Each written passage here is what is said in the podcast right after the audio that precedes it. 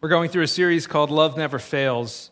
And these first few talks in this series are sort of laying a foundational groundwork for where we want to go with sort of like the real life application of it in the coming weeks. Um, and, and if you remember, we started the first week by, by talking, sort of defining echo chambers that we find ourselves in, sort of these silos that we find ourselves in, and, and saying that we, we kind of enjoy being in the echo chambers because they define truth for us kind of tell us like the way to live, and, and we feel safe there, gives us an identity. But what I tried to argue for us was that really that's playing the role of God, that it's God's role to give us an identity, and that we can actually walk out of, and we should walk out of those echo chambers to only really be centered in the gospel as opposed to finding our identity in you know a political party or a, uh, you know a people group or an economic class or or whatever um, and then last week, uh, we took the opportunity to sort of define for us as a church that, that our mission is to make disciples through the way of Jesus, that is love, and, and that our hope is in the gospel, not in politics. The granddaddy of all echo chambers that is just ringing so loudly in our day and age because of cable news and social media, and we just find ourselves swirling down into these toilet echo, echo chambers of, of politics. And anyway, if you ever want to hear where we stand on that, you can listen to the talk from last week. Um, but we are not, we are intentionally an, an apolitical church. And we preach the gospel, we preach simply Jesus because that's where our hope is, is in the gospel, not in a political party, a person, or in a platform or a policy. Today, what I want to talk about to sort of finish sort of the foundations of this this series is, is the idea that love changes us. That the love of God changes us to be people of love, but then when we start loving others, that changes us as well and matures us. And so I want to sort of dive into this topic so that then next week we can sort of start getting into well, what does it look like for us to actually live this out? To be people walking in the way of Jesus in loving our neighbors, uh, friendly and difficult alike, right? And so, if you have a copy of the scriptures, you can turn to 1 John 4 with me.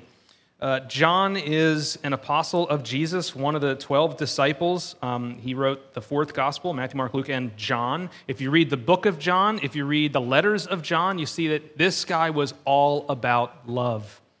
He wants us to understand the love of God as expressed primarily through Jesus, who he walked this earth with.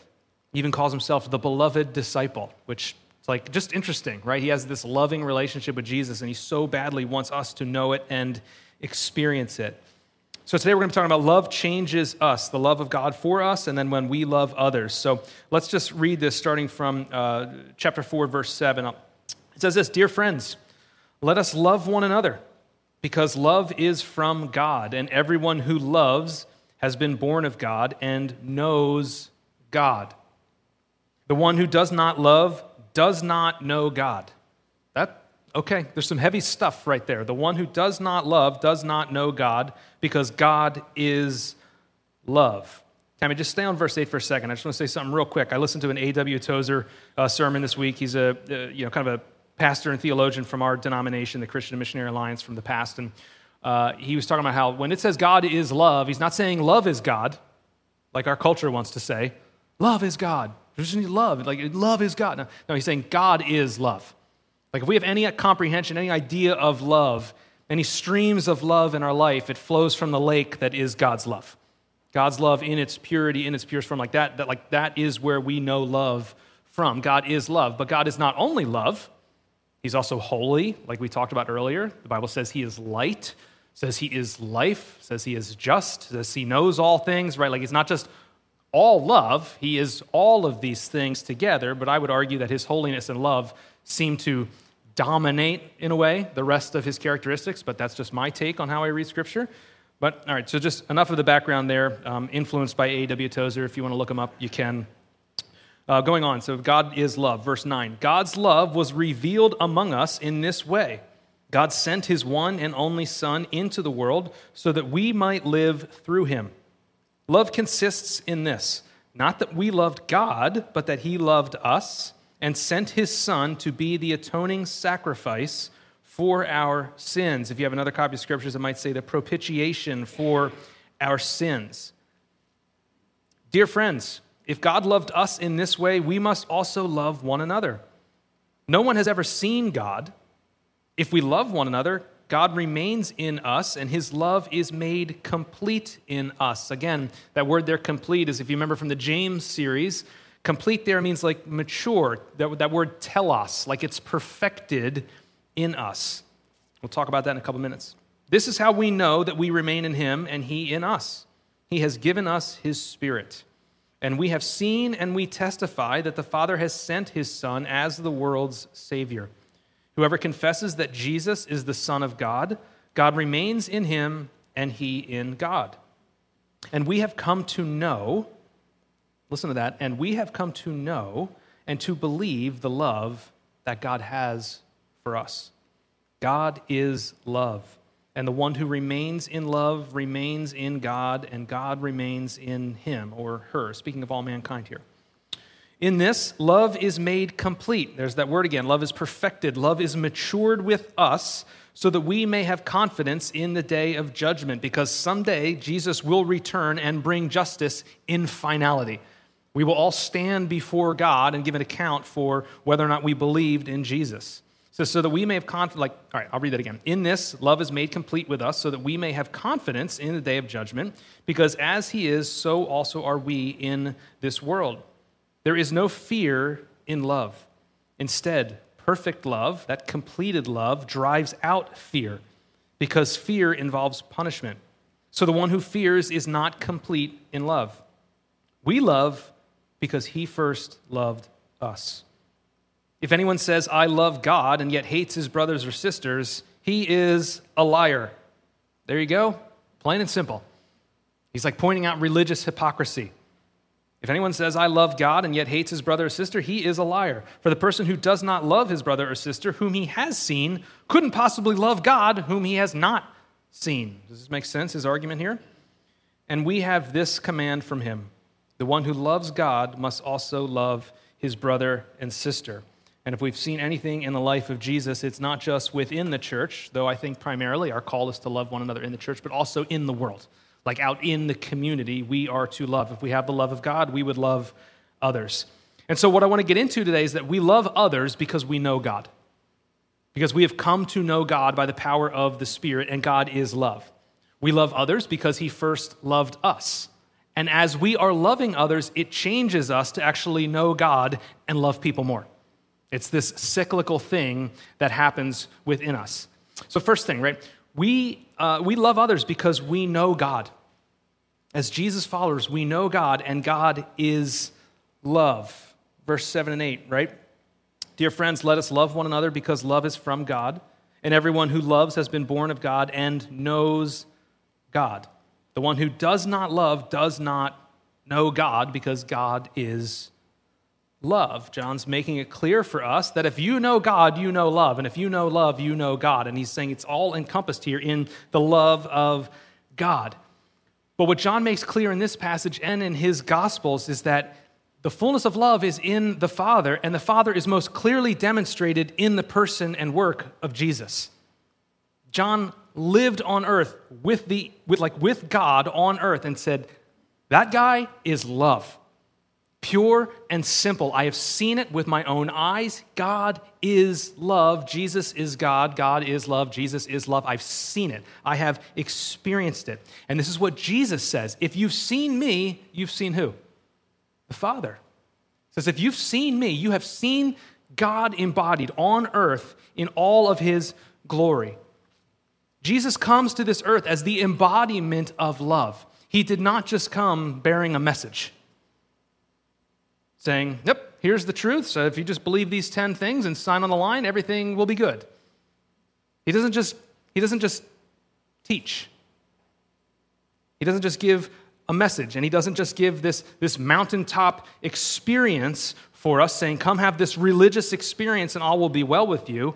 What he says is, I'm giving you an ongoing relationship with the Father, with the God of the cosmos, who is love. I'm giving this to you, and he does it by walking it out in our midst.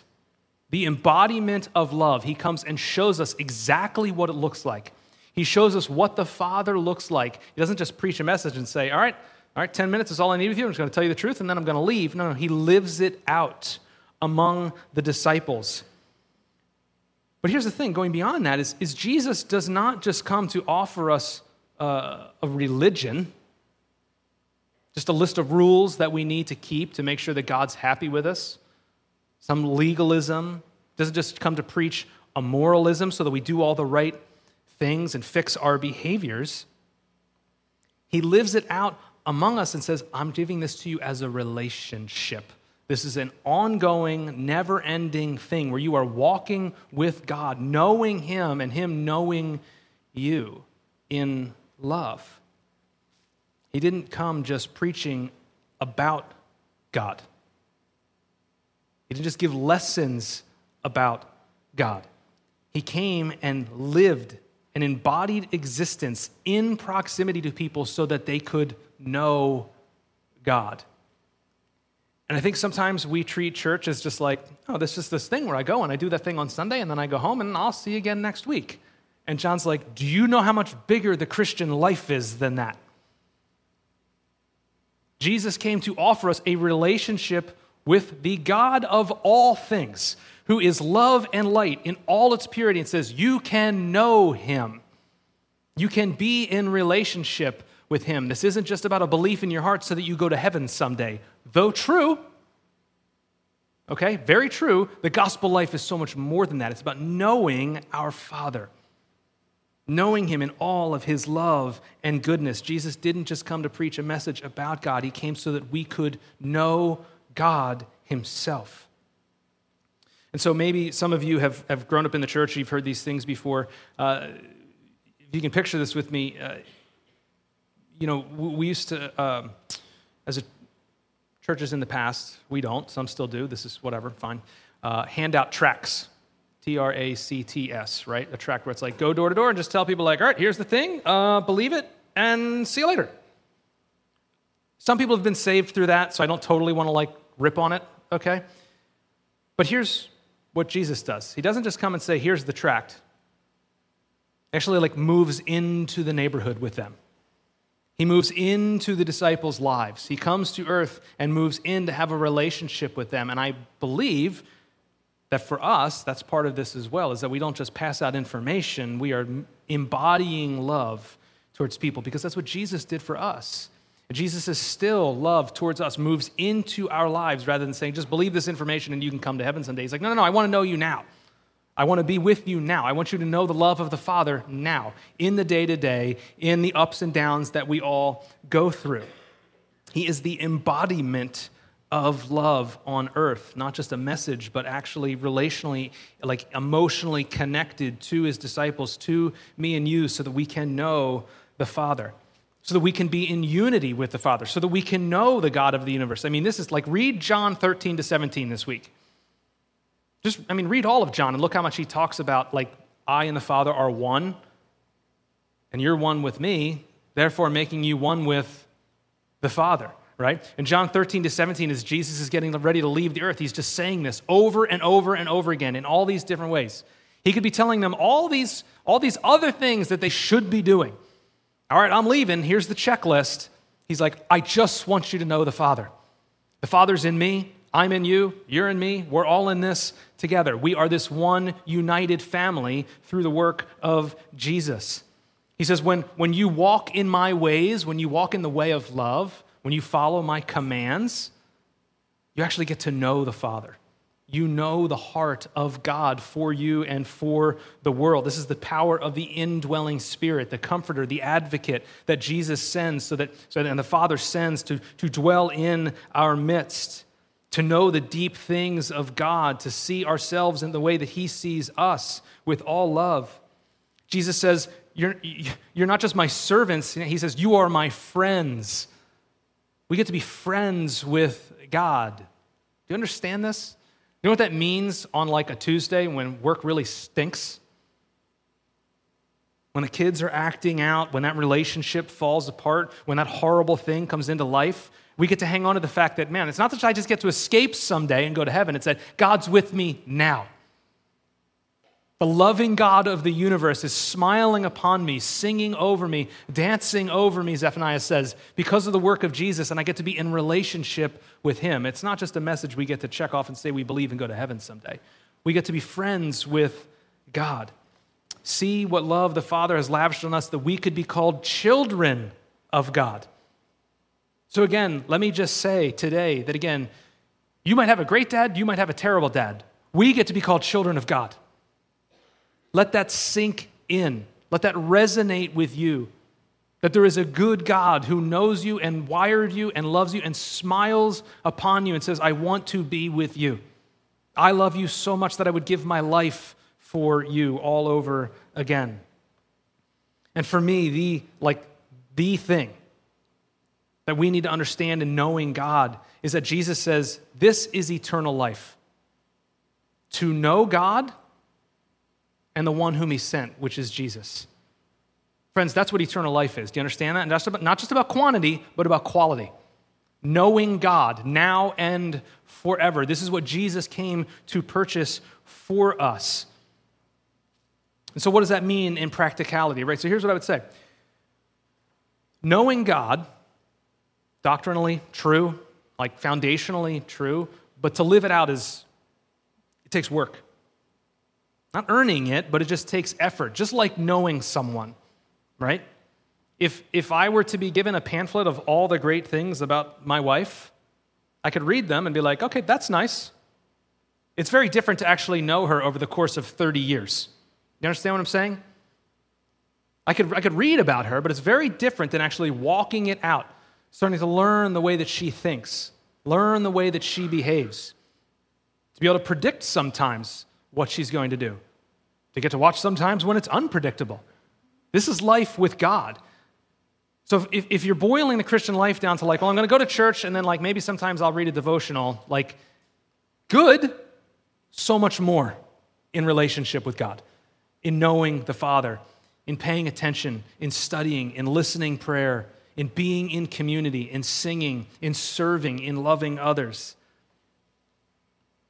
So we love others because we know the love of God. It takes effort to know this relationship, to be in relationship with the Father in this way, to understand more and more of who He is and His love for us. But we have it most demonstrably in Jesus.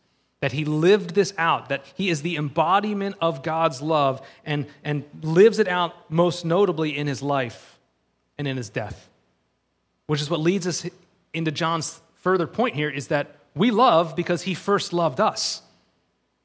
And we don't just love because we've gotten to know love, we love because he served us in this way, right? That's what he says in verses 9 to 11. God's love was revealed among us in this way God sent his one and only Son into the world so that we might live through him. Love consists in this not that we loved God, but that he loved us and sent his Son to be the atoning sacrifice for our sins. Dear friends, if God loved us in this way, we also must love one another. In verse 19, we love because he first loved us. Like, boil it down right there. We love because he first loved us through his embodiment on this earth and living it out among us and going to the cross and dying for our sake. And so, what Jesus says to his disciples in John 13 as he's getting ready to leave the earth is As I've loved you, I'm calling you to love one another. As I have served you, I'm calling you to do likewise.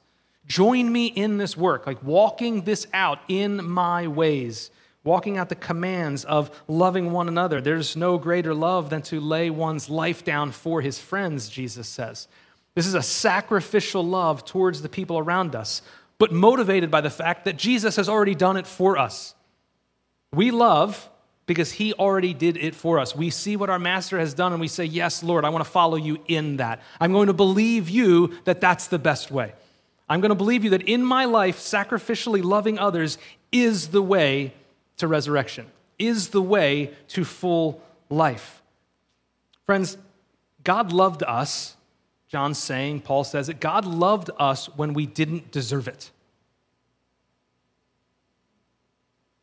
He's calling us to do likewise, to love others when they don't deserve it. God demonstrates his own love for us in this that while we were still sinners, Christ died for us. John says, He loved us, we didn't love him. We'd kill him today if he was walking the earth. Some political party, one or the other, some echo chamber would say, mm, Not good enough for us, kill him. It's the truth of the matter. He loves us first. He served us first. He died for us first. And then he says, Walk in my ways. Love others even though they don't deserve it. Sacrifice for others even though they don't deserve it. And we do not do this to earn God's love. His love is first, His grace is first. We act out of that, motivated by that to love the people around, it, around us. And the other thing that I find beautiful in this passage of First John is he's saying that, like, in God's love, we are saved now and forever. Paul says we are safely within the hand of God. Nothing is going to take us out of that. No enemy, no struggle, no falling away. Nothing is going to take us out of the hand of God. And, and John boils this down and says, Perfect love casts out fear. This, this completed, mature love in God casts out fear. There is no fear in love. And in this passage, he's talking about love of God and love of others, and he's, and he's putting them together and linking them together. And it's so perfect love casts out fear. Well, is that about fear of God or fear of others? And I think it's both. When you really understand the love of God, that, that there is nothing you can do, there's no condemnation now for those who are in Christ Jesus, there is no fear. We've talked about this before. In God, because of Jesus, we have no fear. We will not be condemned to separation from God. Jesus has purchased it for us. It is secure. When we know God like that, we're like, man, I, what, what do I have to fear? I am safe for all time. There's no condemnation for me, there's no wrath from God. I, I can spend eternity with Jesus, and even in death, I'm alive. There is no fear in that kind of love. But then extend that out to others. If I'm safe with God, I'm perfectly safe with all of you as well. And you are safe with anyone you come in contact with to love them sacrificially, even though it might hurt, even though it's complicated, even though it will take great effort, even though it might kill us, literally. John says, perfect love casts out fear. We can love sacrificially because we believe in a God who what? Loved to the point of death and rose again. We are people of the resurrection. Perfect love casts out fear. So, the degree to which we can grasp what Jesus has done for us, what he has purchased for us, we will in turn give it to others. Do you understand this? This is the equation that he's making. To the degree that we can grasp what Jesus has sacrificed for us, we would say, man, look at what he has done for me. I can turn around and give that to others. We love because he first loved us. And Jesus teaches about this. Multiple times, Jesus makes this sort of equation. To the degree that you forgive others, your Father will forgive you. He's saying, Do you understand how much you've been forgiven? If you don't understand how much you've been forgiven, you're not going to be a very forgiven, forgiving person, right? Be merciful as your heavenly Father is merciful. If you do not grasp in knowing God how much mercy is had towards you, you're going to be a harsh person towards the people around you. Because you're going to think, well, I'm the judge and jury. Right? If I don't grasp how merciful and loving God has been towards me, I'm not going to be that way towards the people around me. I'm going to think if I have to earn it with God, these people should have to earn it with me. This is what starts to happen when the gospel becomes religion and moralism and legalism. See, in religion and self righteousness, it makes us unable to actually love others purely because we think we're trying to earn it with God. It's not actually about loving them, it's trying to impress God. It's an inauthentic, not genuine love. But we love because he first loved us, not because I have to earn anything with God. Or on the human side of things, what I would say is like the American Western idea of love is this self centered love. What do I gain from this? How does this make me feel? It's good karma. I'm going to do this thing, and God's and these favors are going to come back to me. Maybe, maybe not. Maybe you end up dead. That's the truth of the matter. But perfect love casts out fear, and we say, okay. But human love says, what's in this for me? I got to earn God's favor. I'm going to do these good things, and good things are going to happen for me. Yeah, that's just not true. And if you think about it, you know it's not true. But the gospel, gospel love, is rooted in knowing God's love for us, knowing the sacrificial love of Jesus for us, and saying, okay, I will in turn give this to others. Because of what he has done for me and purchased for me, I will in turn do this for others. So now listen, this is the main thing. God uses this to change us. We've been changed by his love because of Jesus' sacrifice. We've changed by God's love because we get to know him and know ourselves in fullness. And then as we start to love others, it changes us, it transforms us, it makes us complete. There's that word. Uh, verse, uh, what I say? 412. No one has ever seen God. If we love one another, God remains in us, and his love is made complete in us. Verse 17 In this, love is made complete with us so that we may have confidence in the day of judgment. There's this idea, John is saying, that as we love God and know Him, as we allow Him to love us, and we start being motivated to love others, it starts to mature us. Love's, God's love is made complete in us. Now, whether that's because God wants us to be on mission with Him, to complete the mission of love, we go and tell others, true. But I believe it's also this internal reality that John is saying is, this, is as we love God and know Him and as we love others, it starts to form us. We start to change. We start to mature when we love others the way God has loved us. Friends, as Jesus followers, we are called, we get to make an effort to love others. It's our call, it's our mission, like we talked about last week, to make disciples. We don't do this to earn anything, but we do, I believe, we do it believing what Jesus said. If you do these things, you will be blessed. Now, I don't mean karma. I mean, when we believe Jesus' words that we will be blessed and have full life, we're going to pick it. We're going to choose into the way of sacrificial love because Jesus said, This is the best life for you. And we will lean into that and love others intentionally. And the blessing of walking in Jesus in love is that we are matured, we are telos, we are perfected, we are made complete. Think about the people that you are called to love. Are any of them 100% easy to love all the time? Please raise your hand if you've met these people. No, right? That's ridiculous. Loving people is difficult. Difficult people are hard to love. And as I said in the beginning of this sermon series, we're all difficult people. We are hard to love. We're selfish, do these dumb things, brokenness, trauma that comes out of us towards others, others towards us, and we're called to love them. But as we love people through their brokenness, through their negativity, through their trauma, through the pain in the rear that they are, through their selfishness, as we love people, in this way, God starts to do this thing inside of us because you know what happens? We start to realize, oh, I'm a difficult person as well. Oh, and look at God's love for me. Oh, praise God for his mercy and his love and his kindness. And then you start to know God more. Then you start to realize again the sacrifice that he has made for you, and you say, man, I should love people like that. And as you, do you see the cycle? As you love people in their brokenness, you start to realize your own brokenness. You start to realize the love that God has for you, and it matures us, grows us, it makes us complete, and we get to know the heart of God better.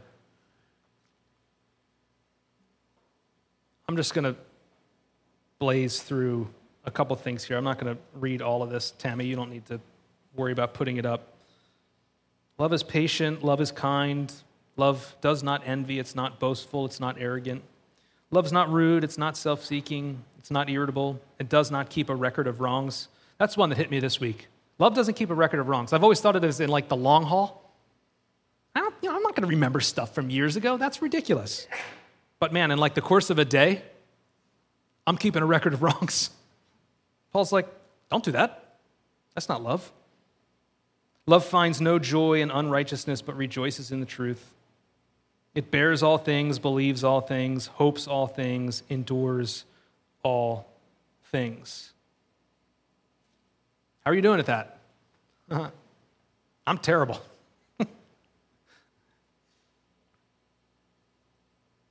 And if it were up to us, if it were up to us, we would say, I can do that as long as the people around me cooperate well. I can bear all things if you just be cool. All right? I can have patience with you if you just don't act like a crazy person. Right? But it just doesn't work like that. We don't get to pick how the recipients of our love behave. But the truth is, if it were the case, my wife pointed this out a couple months ago. If it were the case that people just behaved like we wanted them to, we would never grow. We would never grow because life would go exactly like we wanted it to. And we would never mature. We would never be complete. We would never reach that telos maturity of being like Christ. We would just be selfish people in the same way. We're like, yeah, all right, life's going great for me because it's all going the way I want it. And Paul says, no, I'm calling you to love difficult people. John says, we're called to love others the way Jesus loved us. And as we do, it changes us. And can I just, can I promise you this? If you walk in my commands, Jesus says, you will be blessed. You will find the full life. And the full life is found in loving difficult people because God loved us first. Incredibly difficult, incredibly challenging. But it changes us into the image of Jesus. And is there a fuller life? It matures us to know the love of the Father. Is there a better life? I would challenge you that there's not. No more walking in fear of judgment. No more walking in fear towards others, growing in Christ likeness. And I think of it like this you know, we just did this graduation party for my daughter, and thank God we had one of those balloon blow up machines that I didn't even know existed. I sound like a really old man right now. I'm sorry. It's 2022. Of course, this exists, and you can buy it from China for like $20. All right? Put the balloon on there, it blows up. It's great. You ever tried blowing a balloon up, balloon up with your mouth? Like how difficult it is that first, trying to get that first gasp of air in there as the balloon tries to expand. But then, as you start filling the balloon, it gets easier, right? Blows up easier as it starts to stretch and expand. I think this is really what love is like in us. There's that initial difficult work that God does of boom, putting the Spirit inside of us through the atonement of Jesus. And we expand a little bit. And as we walk in the way of love, as we believe the gospel, as we serve one another, we slowly start to expand and more and more and more fill up with the Spirit of God, fill up with the love of God for the people around us. And we become the people that we're supposed to be these complete, telos, perfected, mature people. Becomes easier, believe it or not, it beca- not less complicated, but more natural, more second nature. Talk to some of the mature saints in the room. I'm not going to name names. I'm just going to look over here. They know. And you've seen this in them the gentleness, the kindness, the patience. This is what it happens to us when we allow God to change us from the inside out and slowly start to believe Him and take a step and say, okay, I'm going to believe you. The full life is found in loving others. It starts to mature us. And this is what Paul promises us. In so many different ways, Paul tells us that all of this is for demonstration to the world. He says, Do everything without grumbling and arguing so that you may be blameless and pure, children of God who are faultless in a crooked, perverted generation. Man, that's us. That's our world. Among whom you shine like stars in the world. Man, this is not just some new age hippie stuff. This is Paul, the lawyer, saying, when you learn to love Jesus and you learn to serve others without grumbling and complaining, man, you start to shine like a star in a crooked and perverse generation. It starts to emanate out of us. Let me tell you something. When I get older, I, mean, I hope to God I live for a long time and that, and that God's light just radiates from me. Do you want that? That God's love just radiates out of us. And the people around us say, Man, they have something that I want. And we say, Yeah, it's Jesus. He did this for me first. That's the point of the gospel. That's the point of loving others the way that Jesus loved us. So, last thing I'll say we walk this out together. This is the testing ground for that. Our families at home, our relationships, and primarily in the local church. The local church is a personal, vulnerable environment in which we walk this out together. The church is not just about programs and events, they don't change people. Love does. And so we walk this out. And it means it's nuanced and weird and complicated. I was, I was talking with Todd this week, and I said, it'd be really easy, and churches do this. It'd be really easy to say, we're going to plant five new churches in 10 years. We could put our shoulder into that, force it to happen. Good. But what if love means we have to go slower than that? What if we only have capacity just like love this group right now because of a lot of stuff going on? It means we got to slow down. Love one another the way that God loved us first. Takes time. And the best way to work this out is in the local church congregation. So whether that's this church or another church, whatever. It's how it gets worked out, the one another's in this world. And I hope we plant churches. I want to. It's my dream is that we would plant more churches, but only if they're loving, only if they really grasp the gospel. This is how it gets lived out. Doesn't happen in echo chambers, doesn't happen solo, it happens in community. So let us love one another well because Jesus loved us first. Love changes us, it has changed us, and it will continue to do so. Will we be a part of it? Will we willingly submit to that and love others? Friends, I would argue that it changes the world. Change us, change our community, and change our world. I pray that you believe with me that this is the full life that Jesus has promised us. Let's pray.